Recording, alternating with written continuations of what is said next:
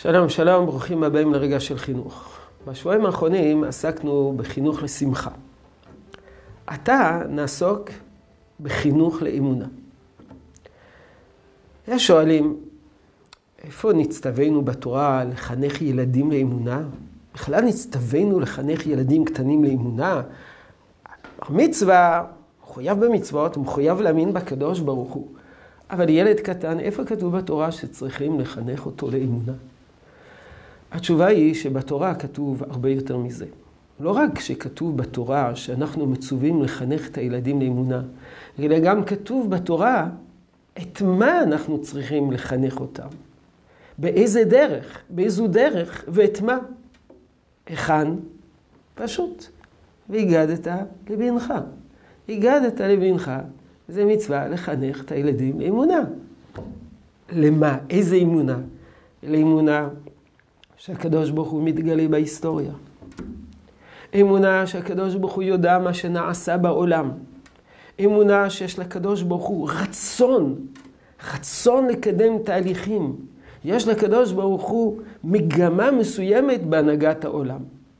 או כפי שאמרו הראשונים, יציאת מצרים גם מלמדת אותנו את היכולת האלוקית.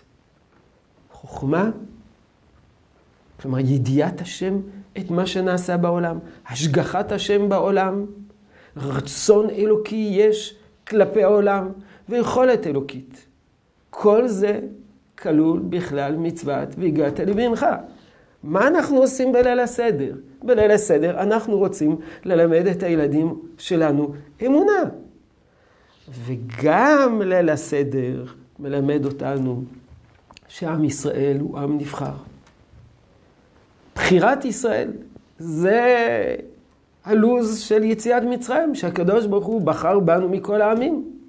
מכת בכורות שמבדילה באופן חד בין ישראל לבין אומות העולם. והבדלתי והבדלתי הבדלה אחר הבדלה, מכה לאחר מכה, הולכים בני ישראל ונבדלים מאומות העולם. הרי לנו שמצוות והגעת למנחה, זה מצוות חינוך לאמונה. וכלפי מי? לא רק כלפי עצמנו, שזה גם כן והגעת לבנך, שאנחנו צריכים להגיד לעצמנו, וזה לא רק כלפי ילדים גדולים, אלא זה גם כלפי ילדים קטנים, והגעת לבנך. זו מצווה שמופנית גם כלפי ילדים קטנים, להגיד להם, לדבר איתם. את מה לדבר איתם?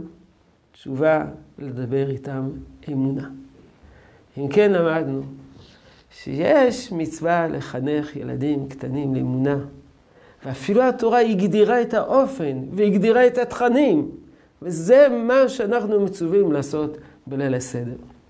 בעזרת השם, בימים הקרובים אנחנו נעסוק בחינוך לאמונה, לא של ילדים קטנים, אלא של בני נוער. כיצד מחנכים בני נוער לאמונה? יהי רצון שתשרה ברכה בעבודתנו החינוכית. שלום שלום.